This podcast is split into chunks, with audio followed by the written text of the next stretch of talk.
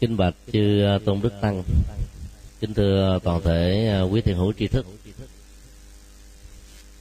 Việc uh, nêu ra những um, câu hỏi mang tính cách uh, ứng dụng có nghĩa rất lớn cho những ai muốn uh, tìm hiểu về chiều rộng lẫn chiều sâu. Ờ, chư tôn đức thì là những người đã um, nghiên cứu phật học và thực tập lâu năm thì nên thắc mắc thì à, hẳn nhiên là không có. Tuy nhiên à, ta có thể à, nhớ lại những à, ngày đầu mới bắt đầu tập sự xuất gia có rất nhiều điều à, thắc mắc. Bây giờ thì mình đã rõ rồi. Nhưng à, thấy à, nội dung của câu hỏi nào hay đó thì có thể à, lặp lại để um, cho những người mới phát tâm và những người phật tử sơ cơ đó có thể um, nhân uh, cơ hội này có thêm được một vài uh, dữ liệu để tham khảo. À, trên tinh thần đó uh, trân trọng kính mời chư tôn đức um, hỗ trợ cho um, chương trình uh, giao lưu sáng hôm nay. À, kính mời thầy. Nam mô bổn sư thích ca mâu ni phật. Kinh bạch tiến sĩ à, Phật học New Delhi và kinh bạch chư tôn thiện đức trong thiện đường đại chúng. Theo như con được biết, thì giới luật của Đức Phật là để dạy cho đệ tử của ngài nương vào đó để tu hành trở thành một con người giải thoát tự tại trong cuộc đời này. Và đem cái sự giải thoát này truyền bá cho tất cả mọi người cũng đều giải thoát như chính mình. Thế thì tại sao con có đọc một cái cuốn lâu rồi mà con quên? Cái vị tổ sư này nói rằng là những cái giới luật của hàng tỳ kheo thì sa di không nên đọc. Và những cái hàng sơ cơ phật tử cũng không nên đọc. Nếu mà đọc như vậy là trộm trộm là đòi địa ngục. Nói như vậy thì theo cái cái, cái, cái suy nghĩ của con nó không hoàn toàn chính xác. Vì dạy luật của đức phật là không phải là bí truyền mà công truyền để cho tất cả những phật tử nhìn vào đó họ nghiên cứu và họ có thể thực tập. Họ trở thành một vị xuất gia là hoàn toàn chính xác. Thì con xin uh, tiến sĩ giảng sư để để giải tỏa cái vấn đề này cho con. A di đà phật cảm ơn thầy đã à, nêu câu hỏi rất có ý nghĩa trong uh, chiều sâu ứng dụng. Dựa vào uh, luật tạng của sáu trường phái. Mà bây giờ phần uh, ứng dụng thực tế chỉ còn có ba trường phái thôi. Thì không có một điều khoản nào trong giới luật của tỳ kheo tỳ kheo ni thức so manani sa di sa ni quy định rằng những người chưa tiếp nhận giới phẩm cụ túc không được quyền nghiên cứu học hỏi các giới phẩm cao hơn. Trong ờ, kinh tạng đại thừa và giới luật bồ tát cũng không hề có một điều khoản nào ngăn cấm việc đó. Trong ờ, thời đại của đức phật thì ờ, luật, mặc dầu là một hệ thống rất chặt chẽ, nhưng không thành văn. Lúc đó chưa có chữ chữ viết và sách vở ghi lại, nên tất cả các tu sĩ đều học thuộc lòng và do vậy, cứ mỗi nửa tháng đến ngày bồ tát là phải cùng mà trùng tuyên để ôn lại những gì mà đức phật đã quy định. Câu hỏi đặt ra trong à, bối cảnh này là, vậy ai đã yêu cầu và thậm chí có khuynh hướng như là cấm các vị sa di và thức so mana không được quyền nghiên cứu, học hỏi luật tỳ kheo? Và có đề lý giải rằng là nếu lỡ vi phạm điều đó, thì bị tội rất nặng khi à, giới luật Phật giáo được truyền sang Trung Hoa đó, thì ảnh hưởng à, tư tưởng của học Trung Hoa đã làm cho rất nhiều à, những quy định mới được thiết lập. Có nhiều quy định mới đó được xem như là hệ thống vòng đai đạo đức, giúp cho các hành giả đó có thể tăng trưởng đời sống tâm linh, đặc biệt là hành giả tại gia và xuất gia. Nhưng cũng có những quy định mới đó cho nên lúc đó, nó chỉ có giá trị à, khuyến tấn với lại phong hờn chứ thực tế những mối lo âu á, chưa chắc đã từng có hoặc là sẽ có thể có ở trong hiện tại hoặc là tương lai. Mối quan tâm à, của các à, giới sư trung quốc rằng người chưa thọ giới cụ túc mà biết quá rành mạch về hệ thống giới luật của những vị tỳ kheo tỳ kheo ni thì sợ khi thấy những ờ, thế hệ cha ông đàn anh đi trước không giữ được giới được một cách trọn vẹn đó có thể khởi lên tâm thối thất hoặc là chán nản vì nghĩ rằng là thần tượng mình bị sụp đổ. Nên dẫn đến tình trạng là không nên cho biết trước. Tình huống thứ hai là sợ những uh, sa di sa di đi thích so manani chưa có đủ được cái chiều sâu của đời sống uh, nội tại. Và quá thần tượng và lý tưởng khi thấy những đàn anh đàn cha chú đi trước. Nếu lỡ có vị nào đó không giữ đúng trọn vẹn các điều khoản giới luật dành cho mình thì sanh tâm cống cao ngã mạng và do vậy làm tổn thất con đường tâm linh vì đã phát triển cái tôi à, qua bốn hình thức ngã si ngã kiến ngã mạng ngã ái kết quả là không có tiến bộ trên con đường thực tập. Dẫn đến tình trạng yêu cầu các vị chưa có giới phẩm cụ túc, không được quyền nghe lén hay là học tập, nghiên cứu về các hệ thống này. Trong yết ma đó thì ta thấy quy định rất là rõ.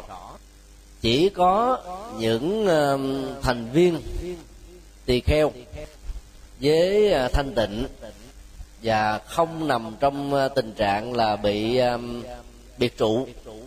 Thì đều được quyền tham dự các biểu quyết của tăng đoàn. Với tư cách là đại biểu chính thức ta tạm dùng là ý niệm um, chính trị trong bối cảnh xã hội hiện đại để dễ hình dung. Tất cả các vị tỳ kheo có giới luật đều là những um, đại biểu cho đời sống tâm linh của tăng và tham gia dự phần vào tất cả các quyết định, bao gồm sự thành lập hệ thống giới luật, điều chỉnh nó, ứng dụng nó, giám sát nó và thi hành nó. Các vị sa di sa di ni tức somanani vì chưa tiếp nhận các chế phẩm này, cho nên trong các ngày bố tát không được quyền tham dự những công việc thuộc về yết na tức là biểu quyết tăng đoàn của những vị tỳ kheo và tỳ kheo đi. Đó là quy luật định mà sáu trường phái luật học thống nhất với nhau về điểm này. Việc không được quyền tham dự các biểu quyết tăng đoàn và không được quyền tham dự khi giới phẩm tỳ kheo đang được tuyên thuyết không nên được hiểu đồng nghĩa là không được học, không được nghiên cứu, không được biết về hệ thống giới luật cao thượng đó. Khái niệm giới tỳ kheo được hiểu nôm na là giới cụ túc. Theo đó người thực tập sau khi tiếp nhận giới trong một đại giới đàn có thể phát huy à, tính năng đạo đức ở mức độ cao nhất. Nhờ đó thiền định có mặt và tuệ giác phát sinh. Để sống à, môi chuẩn về đạo đức dưới hệ thống luật tỳ kheo và tỳ kheo ni sẽ làm cho một người phàm á, vượt lên trên các giới hạn của người phàm trở thành à, một à, mô phạm và các phật tử tại gia đó, nương vào gieo trồng phước báo bằng cách là cúng dường tăng bảo là điều đã được đức phật khích lệ từ xa xưa. Các tổ trung hoa vì dựa vào à, phong tục tập quán của người trung quốc cho nên nghiêm cấm không được nghiên cứu học hỏi. Tuy nhiên về truyền thống giới luật của đức phật đó thì các nghiên cấm này nó nó chỉ có giá trị tham khảo, chứ không nên được xem đó là giá trị luật định.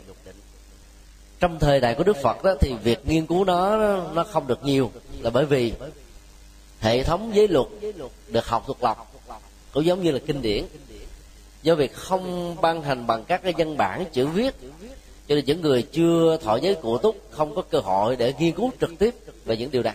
Tuy nhiên vẫn có thể học hỏi bằng cách là hỏi thăm các vị các bậc trưởng thượng đi trước.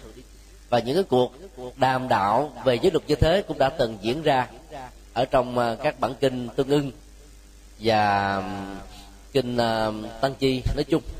Như vậy dựa vào các cái dữ liệu gián tiếp và các văn bản học trực tiếp á, thì à, đức phật không hề ngăn cấm. Lý do tại sao? Là bởi vì việc một vị giới tử sa di dù là mới thọ giới hay là thích somanani vừa tiếp nhận pháp, hoặc là các cư sĩ phật tử, nghiên cứu tìm tòi học hỏi về giới luật từ theo. Trước nhất, tạo cho họ một niềm tin về đời sống đạo đức rằng đây là một chuẩn mực mà không có bất kỳ một tôn giáo nào có được một hệ thống vững chãi như thế. Hệ thống ờ, giới luật của các vị xuất gia tỳ kheo và tỳ kheo đi đó đó là hệ thống đạo đức có giá trị tâm linh mà các hệ thống tôn giáo khác đó chỉ có hệ thống đạo đức của thế tục thôi chứ không có đạo đức tâm linh. Chính vì thế mà việc thực tập uh, theo ờ, các hệ thống ờ, nội quy và quy định của các tôn giáo khác đó chỉ làm cho người ta trở thành một người đàng hoàng chứ không thể trở thành một người giải thoát. Đây là cái điểm rất là đặc biệt giữa đạo phật và các tôn giáo nhất thần và đa thần. Do đó người chưa tiếp nhận giới phẩm tỳ kheo của tỳ kheo ni mà nghiên cứu học hỏi về những điều này có thể nương vào đó để phát triển đời sống đạo đức của mình. Trước cái thời điểm mà mình chính thức được có đó là điều đáng khích lệ. Mà ngày nay khắp nơi trên thế giới thông qua giáo dục người ta rất là chú trọng về phương diện tìm kiếm những tiềm năng. Cho nên có nhiều à, em mới lớn mới 12 13 tuổi đã tốt nghiệp à, cử nhân.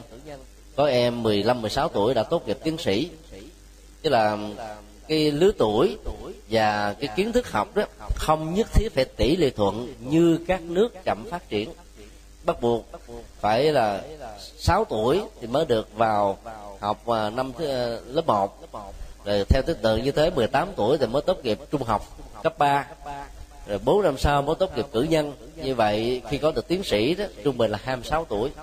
Còn khắp thế giới người ta biết rất rõ có nhiều người năng lực hạt giống khác nhau. Mặc dù họ không tin là có kiếp trước nhưng cái hiện tượng khác biệt về năng lực đó đã làm cho họ phải mở cửa tạo điều kiện cho những người có hạt giống kiến thức về một lĩnh vực chuyên môn hoàn thiện chương trình học sớm hơn cái thời gian cho phép. Cái này là một cái uh, uh, ứng dụng tình cờ hoặc là có nghiên cứu từ những gì mà đức phật đã dạy đó. Tức là các vị chưa có giới phẩm tỳ kheo vẫn được nghiên cứu học hỏi để trở thành đạo đức của tỳ kheo giàu mình chỉ là giới phẩm sa di. Cho nên một sa di mà giữ đúng được 250 uh, ờ, điều đạo đức của uh, tỳ kheo hoặc là tức Somanani ni giữ được 350 đó đó là điều rất là đáng khích lệ và làm cho người đó gần gũi với đạo giải thoát nhiều hơn. Điều thứ hai giá trị lệ lạc của việc nghiên cứu học hỏi rộng rãi về giới luật tỳ kheo và tỳ kheo ni đó sẽ làm cho tất cả các vị tỳ kheo và tỳ kheo ni không được ý lại vì khi mà các điều khoản đạo đức đó đã được mọi người biết đến, cho nên một sơ suất nhỏ của chúng ta có thể dẫn đến sự mất niềm tin và phê bình chỉ trích của người dưới đạo đức của mình. Và do vậy, đòi hỏi người đó phải có tính trách nhiệm với cam kết và quyết tâm là giữ làm sao cho trọn vẹn các hệ thống đạo đức đó. Cho nên ờ, từ phương diện xã hội và từ phương diện luật định của đức phật, thì ta thấy là việc nghiên cứu trước học hỏi trước ứng dụng trước. Với luật từ kheo vô cùng có ý nghĩa. Chẳng những nó không làm cho người ta cống cao ngã mạng không làm cho người ta đó là thói thất tâm bồ đề mà còn làm cho người ta có đạo đức sớm hơn cái tuổi có thể cho phép. Trong uh, truyền thống uh, tâm linh uh, của Phật giáo đó cái chữ uh, trưởng lão đó nó không chỉ đơn thuần uh, mang nghĩa đen là người lớn tuổi tu lâu mà nó còn chỉ cho người à, hội tụ được đời sống đạo đức và tự giác được phát triển ở mức độ cao nhất. Nên uh, tôn giả là hồ la xuất gia vào lúc 7 tuổi vài năm sau chứng đắc quả a la hán ở cái tuổi chưa thọ giới tỳ kheo mà vẫn được liệt vào một trong 10 trưởng lão tức là 10 cao đệ của đức phật. Cho nên à, đánh giá con người đó mà chỉ dựa vào tuổi tác ở đời hiện tại đó thì đôi lúc ta đã chặt đứt đi các hạt giống quá khứ của người đó, có thể có vài trăm kiếp và vô số kiếp. Tất cả chúng ta đều là những người tái sinh. Cái khác biệt căn bản giữa truyền thống tái sinh của phật giáo tây tạng và những nước phật giáo còn lại bao gồm việt nam là tây tạng có được sở trường để đi tìm ra hậu thân của những người tái sinh. Còn chúng ta đó thì phớt lờ chuyện đó. Cho nên um, ta mất rất nhiều thời gian để đào luyện một người từ cái bắt đầu và không tạo những cái thuận lợi cho những người hậu thân của các vị cao tăng cao ni trong à, những thời quá khứ hoặc là của vài năm trước khi à, vừa à, lìa khỏi cõi đời này. Để có được cái cơ hội phát huy được cái năng lực tâm linh của cái kiếp gần đây nhất mà mình đã từng đầu tư. Do đó nghiên cứu học hỏi giới luật trước là hoàn toàn có lợi. À, cũng cần nói thêm rằng khi hội thánh điển Bali ở Anh Quốc được thành lập đó thì thế giới biết đến đạo Phật nhiều hơn thông qua con đường của kinh tạng Bali. I.B. Honor là một dịch giả khá nổi tiếng. Bà là một người à, thiên chúa giáo. Sau đó à, cảm phục nền minh triết và đạo đức sâu sắc của Đức Phật, mà không có nền minh triết tôn giáo nào có thể so sánh bì. Cho nên bà tuyên thệ là sống độc thân và suốt mấy chục năm phiên dịch xuất bản cổ suý uh, nền văn học Bali cùng với những bậc thầy của mình là hai vợ chồng ờ, uh, Rice Davis. Kết quả là bà đã đóng góp rất lớn cho việc phiên dịch hoàn chỉnh uh, kinh trung bộ và uh, sáu bộ luật Bali đã được ấn bản bằng tiếng Anh thì khi à, ấn bản về luật Bali bằng tiếng Anh ra đời đó, thì à, những nhà nghiên cứu luật ở các trường đại học nổi tiếng trên thế giới đó có nhận xét như thế này. Hệ thống giới luật mà Đức Phật đã quy định đó là một hệ thống hoàn chỉnh đầu tiên ở trên hành tinh này. Nếu mà tính theo cái văn kiện luật đó, thì nó là một hệ thống rất là hoàn chỉnh. Có phân nhóm, có định tội, có phân cấp bậc, có có những khung hình phạt có những cái hình thức là khen thưởng có những cái tính cách bên ngoài gọi là tạm giam hay là uh, treo hình phạt treo thì bên phật giáo mình nó có cái là biệt trụ. Thì vậy là những hệ thống hình hình phạt về tội phạm học hay là về luật học đó của các hệ luật pháp nổi tiếng trên thế giới hầu như những điều đó đã được có mặt ở trong hệ thống luật của tỳ kheo và tỳ kheo đi và sau khi bộ luật đó được công bố đó, là người tại gia, thậm chí là những người không phải phật tử đó, nghiên cứu rất rần rộ. Và điều đó đã làm cho người ta đến với đạo phật rất là nhiều. Cho nên, ta không nên vì hiện tượng có một vài cá thể đơn lẻ, khi biết giới phẩm cao hơn, không giữ được, ở những người đi trước mình, sanh ra tâm cống cao ngã mạng mà để cho tất cả những người không có tâm niệm cống cao như thế, bị chịu chung một số phận không được học trước, hành trì trước, để có được giá trị đạo đức, sớm hơn, ở những người còn lại. Do đó, giữa phật và tổ, thì trong tình huống này, chúng tôi nghĩ rằng là minh trí của đức phật vẫn sâu sắc hơn và có giá trị nhiều hơn. Vấn đề đặt ra chỗ là việc thọ giới tỳ kheo ở tuổi đôi mươi. Trong ờ, thời đại của đức phật đó, là một chủ mực. Nhưng ở các quốc gia còn lại đó là cần phải xem xét lại. Người ấn độ lớn hơn tuổi và ở tuổi 14, 15 đối với người nam đó, là đã có râu quai nón rồi.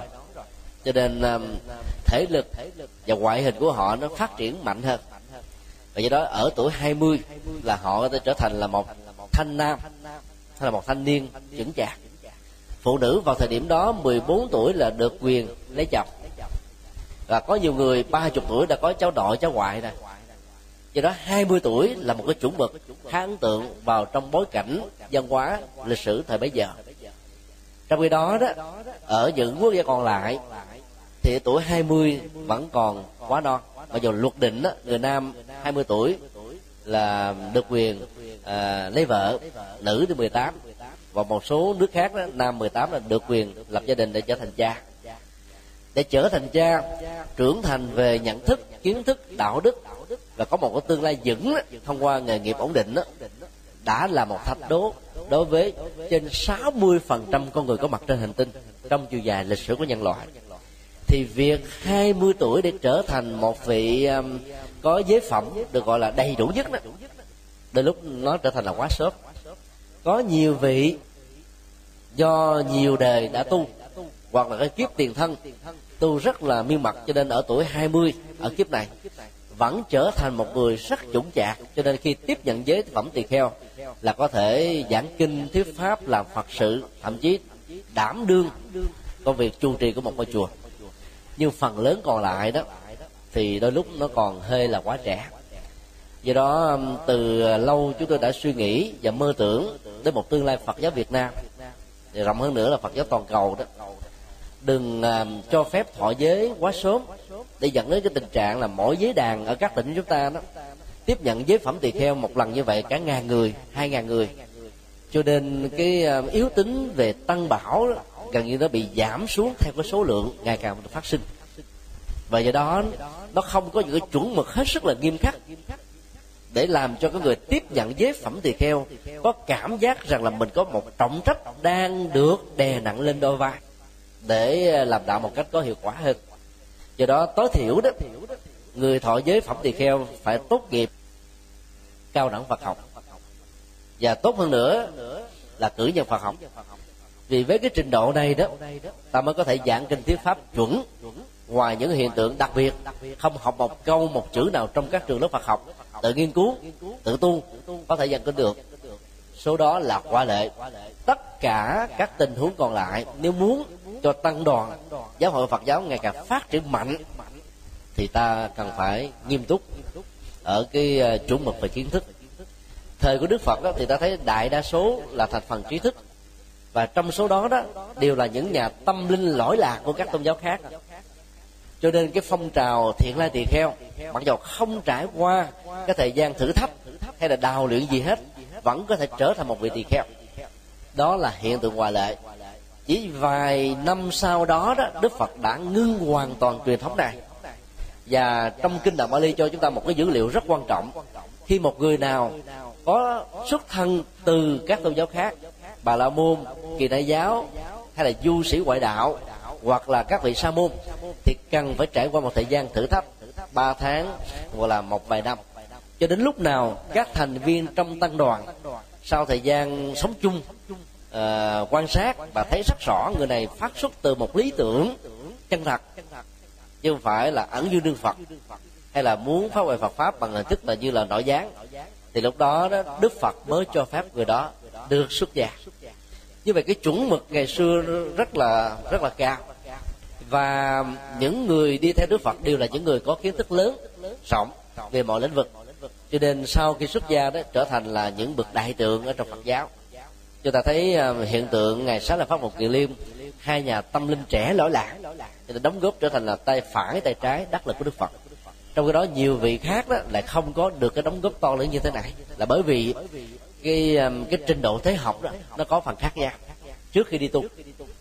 Cho nên um, nếu trình độ tế học ờ, à, 12 hoặc là um, tốt hơn nữa là cử nhân rồi mới đi tu đó thì những người đó khi phát xuất từ một lý tưởng cao thượng về Phật pháp sẽ có một con đường tiến thân trên con đường tâm linh và hành đạo sau khi trở thành một vị tỳ kheo đã thọ đầy đủ các giới pháp.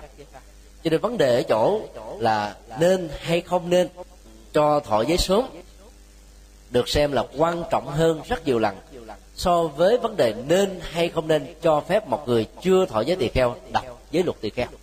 Càng nghiên cứu nhiều càng học rộng càng tốt. Vì giới giới luật và chánh pháp đức phật có khả năng chuyển hóa cái tôi và cái tôi sở hữu và giải phóng vô minh trừ diệt các phiền não cho nên càng học sớm càng tiếp cận nhanh chừng nào đó thì cái đó càng thăng tiến à, chừng đó vấn đề còn lại là cho thọ giới sớm chừng nào thì cơ hội cống cao và cơ hội à, hài lòng thỏa mãn với những giới phẩm mình có để không phấn đấu nữa là điều mà chúng ta có thể suy xét. Chỉ còn à, việc học à, sớm không phải là một cống cao. Còn cống cao không nó thuộc về cái cá tánh của từng con người. Còn học giới luật nhà phật hay là chánh pháp phật thì cái khả năng thân tỷ tâm linh chắc chắn phải có. Cho nên để hạn chế những tình trạng cống cao hay là phê bình chỉ trích những điều ờ, ờ, không hay hoặc là bị tổn thất tâm bồ đề tổn thất niềm tin đó, thì tốt nhất là ta nên cho thọ giới muộn. Xuất gia xong là cho học giới luật liền và Phật pháp liền thì cái đó sẽ đi đúng đường.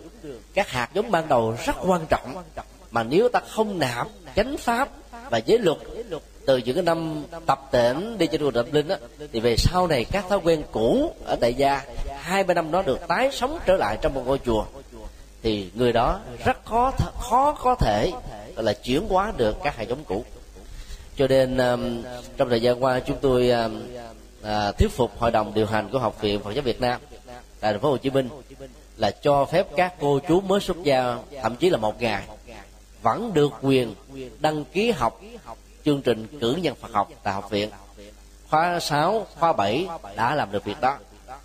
Một số chư tôn đức thì à, vẫn còn phản đối vì cho rằng làm như vậy là nó làm đảo lộn cái tôn ti trật tự trong các chùa tức là các sư huynh các sư tỷ xuất gia năm bảy năm à, hai năm học sơ cấp bốn năm học trung đẳng. Còn bây giờ các sư đệ các sư muội mới xuất gia mà học cử nhân đó thì nó làm khó sắp xếp các cái sinh hoạt ở trong chùa chuyện đó chỉ là một lý do thôi. Chứ nó không nhất thiết là như thế. Có nhiều cô chú mới xuất gia vẫn rất là à, khiêm cung lễ độ đối với những người đi trước đàn anh đàn chị đàn chú đàn thầy của mình. Như thường còn ai cống cao là cá tánh riêng. Và điều đó cần phải được điều trị à, chỉnh sửa chuyển hóa. Chứ không phải vì lý do đó mà không nên cho người ta học. Ở tại Việt Nam đó thì từ lâu xưa từ các chú tiểu khi vào chùa đó thì ít có cơ hội được học lắm. Chỉ học mà hai thầy công phu, tức là thuộc lòng kinh mà không hề hiểu nghĩa của nó là cái gì, mà thuộc là bằng âm hán việt. Cho nên nghĩa lại càng bế tắc mù mờ hơn. Cho đến năm, bảy năm sau, có nhiều người cả 10 năm sau sau khi đi tu rồi với luật thì đàng hoàng, đứng đắn. Nhưng mà kiến thức Phật pháp thì không vững cho nên cái cơ hội hoàn pháp giảng kinh đó, đưa Phật pháp vào trong cuộc đời nó có phần giới hạn rất nhiều. Do đó cái à, giai đoạn chiến tranh và những hậu quả của nó đã không còn đè nặng như là thế hệ cha ông của chúng ta trong mấy chục năm về trước của thế kỷ 20 và do vậy khi một cô chú nào phát tâm xuất gia thì chúng tôi kính đề nghị cho Trung Đức quan hỷ tạo điều kiện cho học trò của mình được đến trường Phật học sớm để không có những cái phong tục mê tín dị đoan ảnh hưởng từ nền văn hóa của Trung Hoa và đặc biệt là khổng giáo vốn đè nặng trên nền văn hóa Việt Nam. Để người đó trong tương lai sẽ trở thành là là xương cột của Phật pháp. Và do đó vấn đề ở chỗ là cứ cho học sớm. Nhưng sau khi xong cử nhân Phật học có nghĩa là đến năm bảy năm sau à, hai mươi mấy tuổi thì thọ giới tỳ kheo vẫn chưa muộn.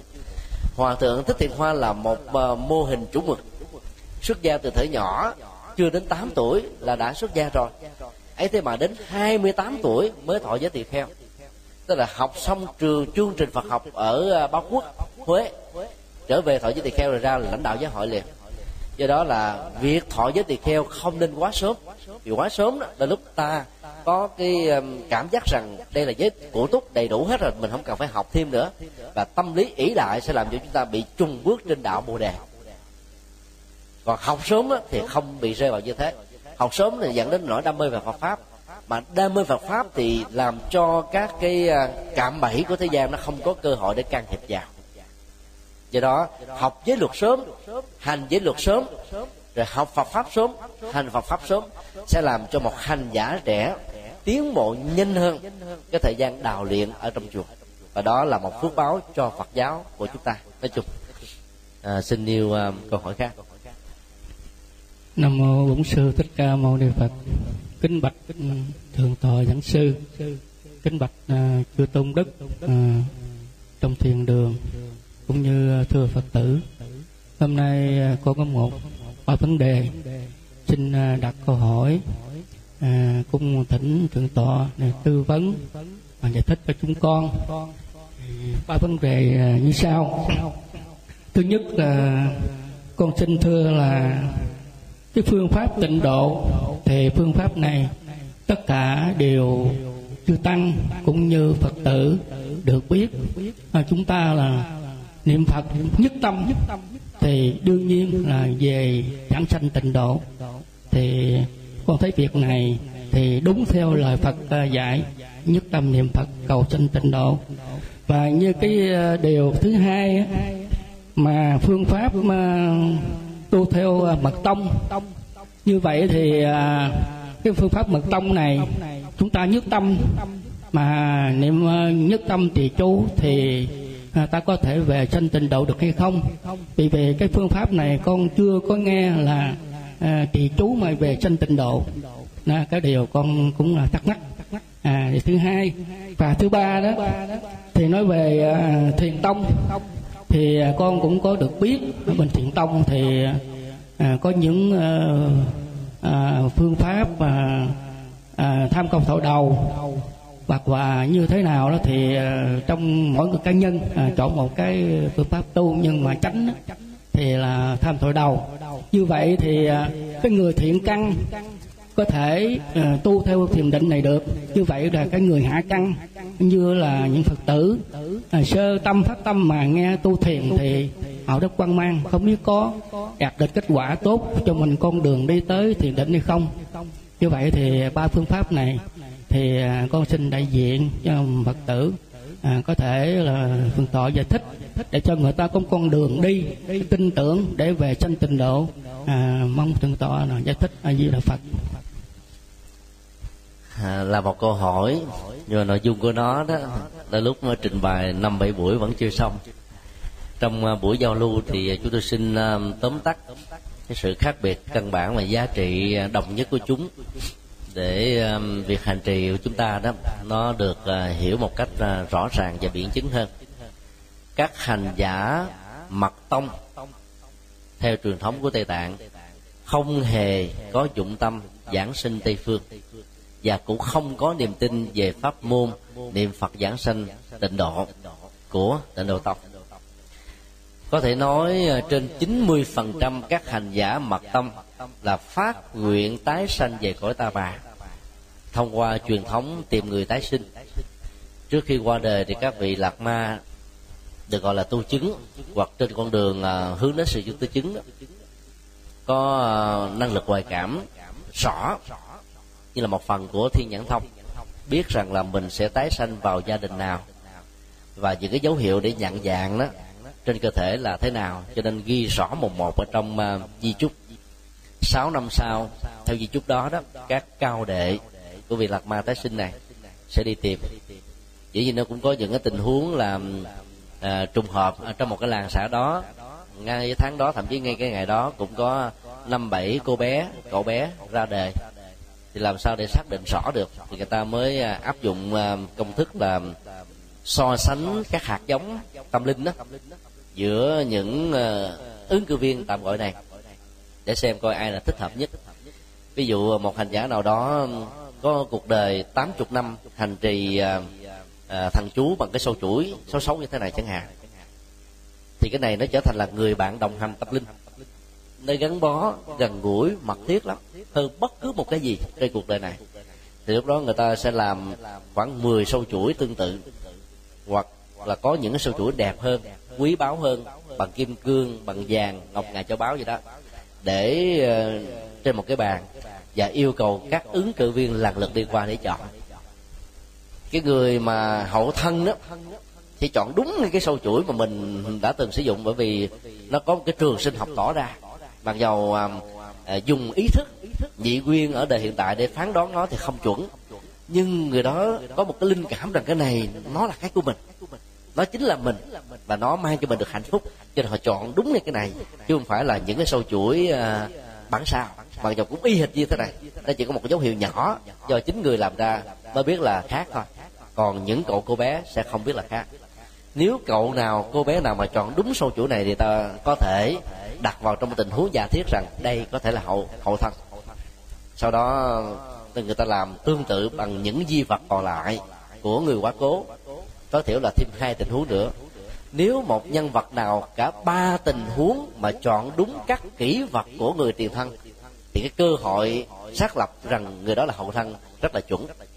Sau đó đó đối với một số tình huống quan trọng á, thì người ta nhờ đức đạt ma xác minh hay là nhờ một vị lỗi lạc nào đó chứng đắc đó à, trong truyền thống của họ xác minh. Thì qua ba tiêu chuẩn à, tính điếm dựa vào à, các kỹ vật và xác minh của một bậc tâm linh cộng với cái năng lực giảng kinh thuyết pháp tức là tư tưởng về phật học chuẩn thì người ta có thể nói đây là cô bé cậu bé tái sinh mà những người khác là không có. Như vậy là thông qua truyền thống này ta thấy là phật giáo mật tông không quan trọng tái sinh về một cảnh giới nào. Mặc dầu đó họ có um, biểu tượng phật đó là đại nhật như lai ở một thế giới xa xôi. Nhưng phần lớn các hành giả mặt tông không muốn sanh về thế giới cực lạc của đại lực như lai mà muốn sanh về cõi đời này để tiếp tục làm các phật sự. Hiện nay phật giáo tây tạng có bốn trường phái và trường phái nào cũng có truyền thống tái sinh. Họ đều xem những vị tái sinh đó đều là thánh sống hết á à, trải qua nhiều đời hiện nay cái truyền thống đó nó khoảng ở cái đời ờ, 14 14 đối với Đạt Lai Lạt Ma. Rồi ờ, ờ, Đại Bảo Pháp Dương mà vừa rồi thăm viếng Việt Nam có thuyết pháp tại chùa Phổ Quang Đại Tùng Lâm và Hà Nội đó. Thì là đời thứ 11 à, đời thứ 17 hay 11 gì đó. Thì đại khái là cái số lượng từ khoảng đời 11 cho đến 17 là cái con số chung nhất cho các trường phái tái sinh của Phật giáo Tây Tạng cho đến thời điểm này do đó ờ, lý do mà họ không phát nguyện sanh tây phương là vì họ muốn nhập thế để độ sinh. Giống như tinh thần của tôn giả a nan tuyên thệ uh, trong uh, bài tựa kinh thủ lăng nghiêm đó. Như nhất chúng sinh vị thành phật chung bất ư thử thủ nơi hoàng nếu có một chúng sinh nào chưa được thành phật thì ngài sẽ nguyện tái sanh đời đời kiếp kiếp chứ không uh, không cần đạt được niết bàn cao nhất đó là phật quả tức là mang thân phận của một vị bồ tát để nhập thế đầu sinh. Lời lạc của nó rất là nhiều. Đó là truyền thống ờ, ngày xưa của đức phật lịch sử và truyền thống ờ, của phật giáo tây tạng trong ờ, thời gian vừa qua. Còn phật giáo tịnh độ tông đó, thì cũng có hai dạng. Tịnh độ tông tây phương tịnh độ tông nhân gian. Tịnh độ tông tây phương đó thì chiếm đại đa số. Phần lớn đó thì tha thiết với sanh tử nên uh, điều duy nhất là mong làm sao rũ bỏ được những nỗi khổ niềm đau của kiếp phàm ở ta bà giảng sanh tây phương. Và tâm chỉ của nó gồm có sáu chữ yếm ta bà hân tịnh độ. Tức là chán ta bà vui với tịnh độ. Và nhờ vậy đó mà mọi sinh hoạt đi đứng nằm ngồi nói nín động tịnh thức ngủ co duỗi đều chuyên nhất niệm danh hiệu nam mô a di đà phật và nhờ tình trạng à, chánh niệm đó à, những giờ phút cuối cuộc đời làm cho họ dễ dàng được nhất tâm bất bất loạn với sự hộ niệm của những người khác hoặc tự hộ niệm chính mình. Và nhờ đó vạn sanh về tây phương. Trong khi đó truyền thống tịnh độ tông dân gian đó, thì không thích đi khuynh hướng này mà cố gắng là làm sao trang nghiêm phật độ ở tội ta bà ngay trong từng ngôi nhà của mình ngay trong từ cơ thể của mình lời nói việc làm suy nghĩ giao lưu ứng xử tiếp đối đều làm sao mang cái um, chất liệu của um, trang nghiêm phật độ và ai làm được như thế đó thì được xem là đang xây dựng một tịnh độ ở trên cõi ta bà. Và đây là chính nhân rất quan trọng. Ai hoàn tất được các chính nhân xây dựng tịnh độ trên ta bà ở hiện tại thì sau khi chết đó, dù không có muốn vãng sanh tây phương cũng có thể được vãng sinh vì nhân quả tương thích. Đó là điều rất là chắc chắn. Còn ai ỷ lại, thậm chí là không hề tu, mà chỉ ờ, chờ những giờ phút cuối cuộc đời đó là nhất tâm bất loạn để mong được sanh tây phương, không có gì để đảm bảo hết tại vì kinh a di đà nói rất rõ, nó có năm điều kiện. Nhất tâm bất loạn từ một ngày đến bảy ngày, hay nhiều hơn nữa, hay là ít hơn. Tùy vào cái năng lực tu tập của từng người, chỉ là yếu tố thứ năm, chứ không phải là tất cả cần và đủ bốn yếu tố còn lại nêu rõ trong kinh A Di Đà là thiện căn nhiều. Và thiện căn được hiểu trong triết học Phật giáo là không còn tham sân và si tức là tiến trình tu tập chuyển hóa. Căn uh, phước báo uh, phước báo lớn nhiều thì bao gồm dạng thiện công đức. Uh, thứ ba đó, đó là môi trường tốt nhiều tức là mình phải tạo dựng môi trường tốt cho mình và cho người. Và thứ tư là quán tưởng tất cả các âm thanh trên cuộc đời này là pháp âm tiên xuất ờ, uh, bát chánh đạo tứ diệu đế thất bồ đề phần. Nói chung là có con đường tâm linh để chuyển hóa nỗi khổ niềm đau nói chung. Như vậy bốn yếu tố này nếu ta tu tập được đó theo tinh thần của kinh pháp hoa Ê, xin lỗi kinh ờ, ờ, uh, uh, a di đà thì ta đang thiết lập tịnh độ tại ta bà. Mà khi tịnh độ này đã được thiết lập rồi thì chúng tôi tin chắc rằng là cái người tu như thế sẽ không còn muốn sanh tây phương làm gì đâu tại vì nỗi khổ đã hết rồi tôi đúng như thế. Không còn tham sân và si không còn khổ đau nữa trơn á. Thì toàn bộ phiền não khổ đau nghiệp chướng trần lao. Chướng ngại đều phát xuất. Trực tiếp hay là gián tiếp từ tham sân si. Và khi tham sân si không còn nữa phước báo quá nhiều nữa thì ta hạnh phúc quá thì đâu cần sanh tây phương làm gì. Và lúc đó đó cái à, việc mà hình ảnh của tây phương chỉ là một phương tiện một công cụ để chúng ta dễ dàng nhiếp tâm đi vào pháp môn hành trì. Chứ không phải là cái mục đích à, cứu kính để chúng ta hướng về dựa vào mô tả của kinh A Di Đà chúng tôi tạm gọi là cư dân tịnh độ đó. Tối thiểu là ai về bậc trí. Và thứ hai nữa đó là chư thượng thiện nhân câu hỏi nhất xứ. Ai về bậc trí tối thiểu phải là sơ quả a la hán. Thượng thiện nhân á, phải từ a la hán trở lên. Còn theo truyền thống đại thừa phải là bồ tát trở lên. Như vậy trong đây là không có người phàm kẻ tục. Và do vậy đó với cái chuyện mà tu miêu mặt của mình ở cõi ta bà này đó, so với các hành giả trên kia là chỉ là lơ tơ mơ thôi. Do vậy, về đó là bị thất nghiệp dài dài không có cơ hội để làm phật sự. Làm cho ai? Mình làm phật sự là cho người đau, người khổ, người bế tắc, người hoạn nạn. Và trong cái đây như là mô tả, mỗi buổi sáng các cư dân tịnh độ nhặt qua rồi đi mười phương, rải qua cúng dường, rồi quay về lại ờ, cõi nước của mình, ăn cơm trong tỉnh thức ăn cơm xong rồi, từng bước thảnh thơi. Thì ta phải thấy đây là mô tả biểu tượng chứ không nên hiểu là nghĩa đen. Nếu mà chỉ đem đi qua cúng dường thì ở đây, ở ta bà này có tiền là có thể làm được chuyện đó, thậm chí không có tiền. Mà chịu khó đi vô cái vườn của chùa giác lâm thôi, cũng tìm được cái hoa thơm có có lạ để dân cúng cho phật rồi. Chứ cần gì phải lên tây phương mới làm được việc đó. Mà có được cái khả năng khinh thân bao nhiêu là phi thuyền khắp mười phương cõi và chỉ để cúng dường cho cho các đức phật. Các lãng hoa thì thì để có giá trị gì? Không có giá trị gì hết á. Cho nên ta phải hiểu biểu tượng hoa đây là gì? Hoa đạo đức hoa dấn thân hoa từ thiện hoa tu tập hoa độ sinh hoa thuyết pháp. Tất cả những đó nó đều là một cái loại hoa thơm. Và tích tụ tất cả các hoạt động phật sự này thì được gọi là một vườn hoa công đức. Đó. do vậy do đó, lên trên đó rồi, giờ cũng phải đi xuống những cái cõi nghèo để làm phật sự thôi bây giờ quý vị mà đi qua hoa kỳ và đi làm từ thiện đâu có đủ chỗ để làm đâu có ờ, nhiều chỗ để làm. Mà về châu phi mới nhiều chỗ để làm về những cái vùng xa hẻo lánh của việt nam mới có nhiều chỗ để làm chứ phải không ạ? Vậy đó nếu mình tu vững và có phương pháp tứ diệu đế mà đức phật đã dạy đó thì ở ta bà này ta làm được rất nhiều các phật sự. Còn về tây phương đó, thì cơ hội đó không nhiều lắm đâu.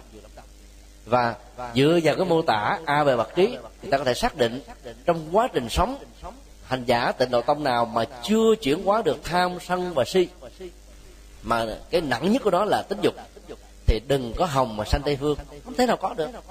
Về bên đó là nó thuộc về a bề bậc trí và thượng thiện nhân, và dứt sanh bổ xứ, toàn là những bậc cao thượng không? Thì nhân quả là một cái tiến trình rất là là là là công bằng.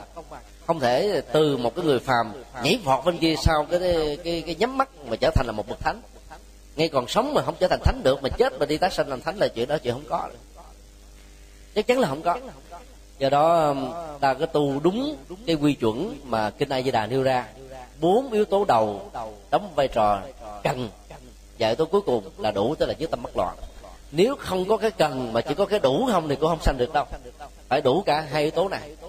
Cho nên um, tịnh độ nhân gian xem ra vẫn thiết thực và có giá trị hơn nhiều sẽ giúp cho các hành giả tịnh độ tông á, không trở thành là an phận thủ thường chán bỏ yếm thế cõi ta bà này.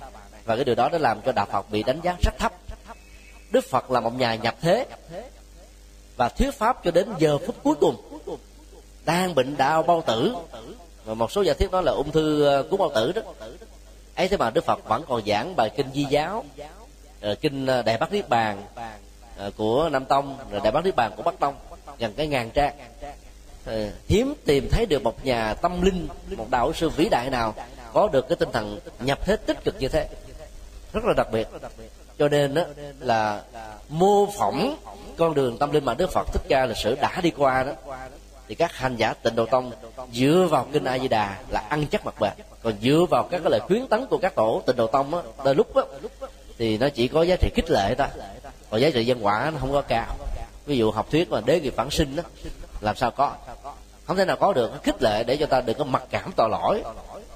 Để có thể hướng đến con đường tâm linh ờ, giải phóng được cái nghiệp, chuyển hóa được cái nghiệp của mình. Chứ nói mà mà buông giao đồ tể lập tức thành phật là chỉ có khích lệ chứ không có thật. Nhiều người tu cái trăm kiếp mà chưa thành phật được, buông con dao đồ tể thì mới hết hành động vi phạm luật pháp thôi. Còn cái nghiệp trước nó phải tiếp tục trả, tâm linh phải tiếp tục phát triển. Do đó rất nhiều câu uh, thiệu ở trong truyền thống tâm linh của người trung hoa mang tính cách là mệnh lệnh cách khích lệ rất cao rất mạnh để thúc giục người ta tu tập miên mặt chứ không có nghĩa là giá trị thật. Do đó phải tu à, năm này kiếp nọ miên mặt để trải qua nhiều đời nhiều kiếp thì ta mới có thể thành tựu được. Cho nên à, theo chúng tôi tịnh độ nhân gian vẫn thiết thực hơn nhiều. Và sau khi chết á, nếu có quy vọng vẫn được tái sinh tây phương còn tịnh độ tây phương mà không có trang nghiêm cõi phật không làm gạn thì công đức rồi chuyển quá tham sân si mà chỉ biết có niệm danh niệm phật không đó thì đó đúc nó làm cho người ta chán nản đạo phật. Bởi vì thấy đạo phật đó, ờ, chỉ thích hợp cho những người già bệnh chết thôi còn giới trẻ hầu như là không thích hợp với phương pháp này. Còn đối với thiền tông đó, thì nó lại là một vấn đề phức tạp hơn. À, thiền tâm trung hoa là một sáng kiến của các tổ trung quốc và khi mà phân loại các cái cấp độ thiền đó, thì các tổ thiền của trung hoa đã đưa ra lý giải như thế này. Thiền như lai, tức là thiền à, tứ niệm xứ, thiền minh sắc tuệ, thiền 16 pháp quán niệm hơi thở, nói chung là thiền chỉ và thiền quán, được gọi là thiền, gọi là tiểu thừa. Giá trị nó không được đánh giá cao còn thiền tổ sư bao gồm công án và thoại đầu á thì mới được gọi là thiền tối thượng thừa. Tức là các cổ đã tự lập ra cái thang giá trị như vậy. Trải qua rất nhiều thế kỷ um, ít có ai um, bận tâm về vấn đề đánh giá lại những vấn đề này vì nếu đánh giá không khéo đó, có thể bị quy kết rằng là muốn làm tổ hay là phê phán tổ chỉ trích tổ. Do đó người ta cứ im lặng ra theo chúng tôi giá trị thiền tứ niệm xứ vẫn là bất hữu. Và đó là sáng kiến độc đáo độc nhất vô nhị của đức phật thích ca. Ở trong truyền thống tâm linh của ấn độ và toàn cầu nói chung 16 pháp quát niệm hơi thở và à, thiền minh sát cũng là sáng kiến đặc biệt của đức phật thích ca. Mà hai vị thầy khai tâm trước khi đức phật gặp uh, gặp được đạo giác ngộ bồ đề thông qua con đường trung đạo đó cũng không hề sánh bì. Bởi vì những thiền đó đặt trên việc thọ tưởng định không bị viên xứ thức viên xứ rồi các cái phương pháp thiền của những trường phái thiền còn lại nó cũng không đạt được như là tứ niệm xứ, mười pháp sáu pháp niệm. Trong khi đó, phương pháp thiền công án và thoại đầu đó, nó chỉ là sử dụng cái kỹ năng của ngôn ngữ để phá chấp về ngôn ngữ mà con người bám vào như là một bản năng. Vì ngôn ngữ đó làm cho con người lớn lên với văn hóa, phong tục, tập quán, kiến thức, giáo dục và nhiều phương diện còn lại. Và do vậy ngôn ngữ nó trở thành như là một cái ờ, sợi dây xích. Nếu không biết cách đó, nó tự trói buộc đến mình để làm cho người ta không thể tiến xa trên con đường tâm linh được. Tuy nhiên đó, sử dụng các kỹ năng của ngôn ngữ để đả phá sự chấp trước ngôn ngữ đó nó chỉ là một công cụ đó chứ không phải là cứu cánh trong tự thân của nó. Bây giờ ta thử ờ, phân tích uh, những cái đối tội thiền ở trong công án và thoại đầu đó ta thấy là cái việc mà được gọi là à, kiến tính thành phật đó chỉ là một khích lệ thôi. Kiến tánh thì nhiều vị tổ đã kiến tánh nhưng mà thành phật đó, là chuyện không có. Ta phải tin. Rõ ràng cái định nghĩa Phật học về những cái thang tâm linh mà Đức Phật đã nêu ra trong kinh điển Bali và Đại thừa. Trong một giai đoạn à, gọi là hiển kiếp nó gồm đến cả mấy triệu năm chỉ có một Đức Phật duy nhất ra đời không có một vị Phật thứ hai. Phật uh, Di Lặc ra đời trong kiếp lâu xa về sau chứ không phải là bây giờ. Bây giờ mặc dầu đã hai ngàn sáu trăm năm đã trôi qua và ta nên tin đó là một tuyên bố có thật. Là bởi vì cái nhu cầu thêm một vị Phật mới không cần thiết. Giáo pháp của Đức Phật cũ vẫn còn áp phê vẫn còn ảnh hưởng vẫn còn lan rộng vẫn còn được thực tập cơ mà. Cho nên uh, gọi là kiến tánh thành Phật chỉ là một khích lệ của các tổ Trung Hoa có thói quen nói mạnh bạo để giúp cho người ta tinh tấn và kiên trì bền bỉ trên pháp môn mà mình hành trì.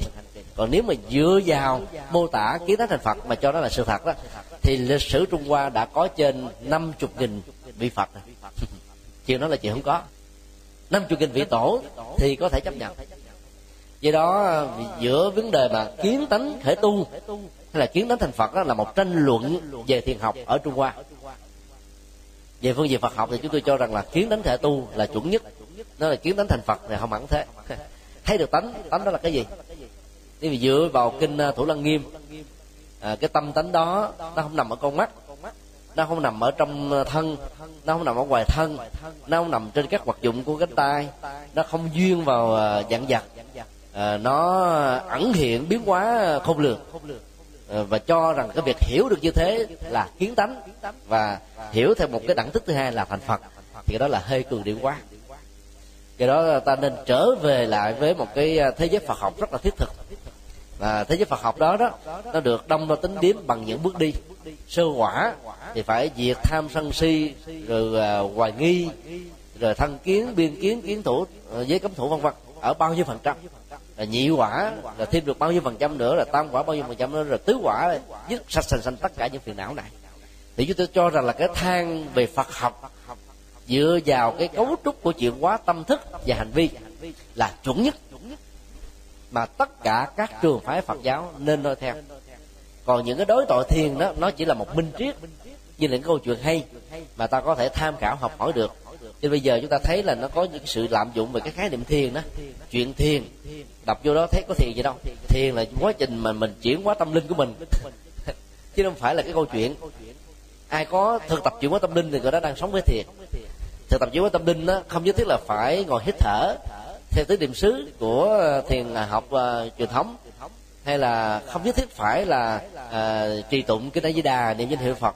Mà bất cứ người nào có thực tập bằng cái cách thức riêng miễn là đúng, làm sao nhổ sạch được, tham sân và si người đó được gọi là đang thực tập thiền cả. Dĩ nhiên ngồi và những cái phương pháp truyền thống vẫn là một cái phương tiện rất là tốt để chúng ta có kết quả nhanh. Chứ không phải là nó là tất cả và nhận nhất thiết.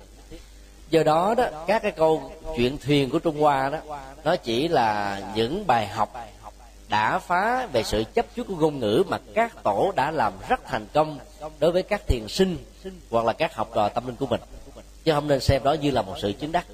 Chứng đắc phải là sự chuyển hóa tham sân và si thôi. Còn bừng bừng ngộ ra một cái điều gì đó thì nó phải là chứng đắc. Nó là một cái kiến thức thôi. Mà giờ đây là cái kiến thức cao nhất của phật học. Ví dụ như là một bài toán khó uh, như uh, uh, Newton. Cái suy nghĩ biết bao nhiêu trời thậm chí là trong uh, cái buồng tắm ông có suy nghĩ tại sao trái táo nó không rớt uh, ra không gian mà nó phải rớt trên mặt đất vài chục năm nghiên cứu như vậy cuối cùng phát ra một cái công thức tạm gọi là luật dạng dập không hấp dẫn hay lực hút trái đất. Nó phải quy về cái đỉnh tâm của trái đất vì trái đất nó xoay với một cái uh, uh, tốc độ rất là lớn. Nó tạo ra một cái lực hút và tất cả những vật thể có mặt trên đó có cảm giác là đang đứng trên nó thực ra là đang nằm cái mặt dưới của không gian. À, nhưng mà không bị rớt ra bên ngoài mà vẫn đứng vững bình thường. Đó, đó là cái cái khám phá giống như bừng tỉnh ngộ ra một cái gì đó. Thì cái kiến tánh của các thiền sư à, trung quốc bao gồm công án và thoại đầu nó thuộc về dạng này. Còn giác ngộ hay không đó, nó thuộc về chuyển hóa lòng tham sân và si. Trong tất cả những cuộc đối thoại thiền của công án và thoại đầu không hề mô tả đến cái nội dung chuyển hóa tham sân si. Hoài nghi thân kiến biên kiến kiến thủ uh, với tấm thủ hoặc là mấy chục cái phiền não sáu phiền não chính và hai chục tùy phiền não được nêu ra trong à, à, duy thức học. Ai mà chuyển hóa được tất cả các phiền não gốc và phiền não nhánh rễ đó thì cái đó sẽ trở thành là bậc thánh này mà đến cao nhất đó là phật. Và chưa chuyển hóa được cái đó thì vẫn còn là người phàm. Dầu có kiến tính thông qua các cuộc đối thoại thì cỡ nào đi nữa thì cũng thế thôi. Đó là nhận xét riêng của chúng tôi. Chỉ vì nhận xét này có thể gây ờ, tranh luận rất lớn. Vì uh, nó có vẻ hơi lạ so với à, những cái giả thuyết và các mặc định về phong cách tiếp cận và lý giải nó trong truyền thống nhà thiền của trung hoa. Cho nên à, nói tóm lại đó, cái việc thực tập các pháp môn đều tốt, bởi vì à, không thể có một pháp môn đáp ứng cho mọi trình độ căn tính và sở trường cũng như là sở thích của tất cả chúng sinh. Mỗi một pháp môn đóng một vai trò hỗ trợ như là một cái trục lộ giao thông tâm linh hay là một cái phương tiện giao thông tâm linh. Mà có người thì ờ, thích xe hơi có người thích xe honda có người thích xe đạp có người thích xe lửa có người thích tàu có người thích tàu ngầm có người thích máy bay có người thích trực thăng. Có người á, là thích đi bộ. Và do đó đó đáp ứng đúng những cái trình độ và những cái quan quan niệm khác nhau về pháp tu đó thì các pháp môn đều có giá trị. Và trở lại với cái câu nói của đức phật ở trong ờ, kinh ờ, kim cang á chư pháp bình đẳng vô hữu cao hạ nên được hiểu là nếu việc thực tập pháp môn đó có thể dẫn đến sự chuyển hóa tham sân và si à, rũ bỏ các phiền não khổ đau và chứng đắc được giác ngộ giải thoát đó thì pháp môn đó không được nên gọi là pháp môn cao. Và những cái pháp môn khác không nên bị xem là pháp môn thấp mà đúng và có kết quả thì gọi là cao mà không đúng không có kết quả đối với căn tính thì được gọi là thấp. Áp dụng cái mô hình này thì ta thấy nó sẽ thực tế nhiều hơn rất nhiều người đó là đi theo pháp môn thiền và cứ nghĩ rằng mình đang thuộc về, gọi là, thượng căn. Thì công án có gì đâu phải thượng căn, mới đi theo được. Có nhiều người không có học gì hết, đi theo càng dễ hơn nữa. Càng học nhiều càng khó đi. Vì cái học nó làm cho mình quen lý giải ở trên kiến thức Phật học. Và thiền là đi ngược lại với truyền thống đó. Thiền của Trung Hoa là đi ngược với truyền thống đó. Cho nên kẻ ít học nhiều chừng nào thì đi vào công án và thọ đầu dễ dàng chừng đó, mà ít học thì không nên được xem là thượng căn cái định nghĩa căn bản trong tất cả năm bộ kinh Nikaya dân hệ Bali. Phàm phu đính kèm thêm một tính từ là ít nghe và kém học Phật pháp. Ai ít nghe kém học Phật pháp là yếu tố dẫn đến người phàm có tham có sân có si rất là nhiều. Cho nên đó là học Phật học á, là nên được khích lệ. Trong khi đó đó truyền thống ờ, công án và thoại đầu của các tổ Trung Hoa là khuyến khích chúng ta là không nên chạy theo cái sở học. À, vì cái đó là một cái à, sở chi kiến hay sở chi trước và chấm dứt cái học của giáo dục cái học của kinh nghiệm cái học của bên ngoài như là được xem như là đàm giải cái vật nhơ tổm mà không nên nuốt lại lần thứ hai của người khác. Thì uh, các uh, thiền sư của trung hoa khích lệ các hành giả là tiến tới trình độ thứ hai là uh, cái um, chánh niệm tỉnh thức tức là tùy duyên biết. Và phải vượt qua tùy duyên biết thì mới đạt được cái biết của chân tâm. Đó là một cái mô hình phật học mới không có trong truyền thống kinh điển Bali không có trong truyền thống kinh điển A Hàm lại càng không có trong truyền thống của kinh điển Đại thừa. Chúng ta sẽ là một sai lầm nếu bảo rằng đó là một cái phương pháp sai. Nhưng sai lầm hơn nếu ta cho rằng đó là phương pháp gọi là à, tuyệt à, tuyệt đối nhất độc đáo nhất mà các tổ trung hoa đã từng cho rằng nó hơn rất nhiều so với cái thiền à, tứ niệm xứ vốn được xem là thiền tiểu thừa. Do đó um, trong bối cảnh hiện đại nếu chúng ta mạnh dạng đánh giá lại những giá trị đã được mặc định về các phương pháp tu của um, Trung Quốc và những phương pháp tu mà Đức Phật đã dạy thì chúng tôi cho rằng là không có phương pháp nào có thể hơn được tứ diệu đế. Đức Phật chưa từng giảng dạy pháp môn ta phải xác định rõ một trăm phần trăm. Không có một bản kinh nào mà Đức Phật nói uh, uh, đây là pháp môn thiền đây là pháp môn tịnh độ không có. Pháp môn thiền tịnh độ mật tông hoa nghiêm tông pháp hoa tông tam lượng tông hay bất cứ một tông nào. Bao gồm luôn cả kinh lượng tông. Thì đều là do các tổ sáng lập ra hết. Dựa vào một vài bài kinh mà mình tâm đắc nhất để dựng tông chỉ tu tập cho gọn dễ nhớ giản tượng. Còn đức phật là giảng dạy tất cả các nội dung kinh. Và tùy theo đối tượng mà áp dụng để chuyển hóa, tùy theo mức độ phiền não mà mà mà thực tập. Cho nên nó có kết quả là khá cao. Do đó um, chúng tôi vẫn có khuynh hướng là mong mỏi um, người tu học đó là quay trở về với truyền thống này. Để ta có được cái kiến thức của nhiều à, bài kinh đó. Thì khi mà cái người bị thất tình đến ta có thể giảng những bài kinh mà đức phật đã từng giảng cho người thất tình. Hiệu quả rất là cao. Người đang tình mà tới kêu phật đi nam mô như là phật là hết thất tình hết khổ thì sao hết được.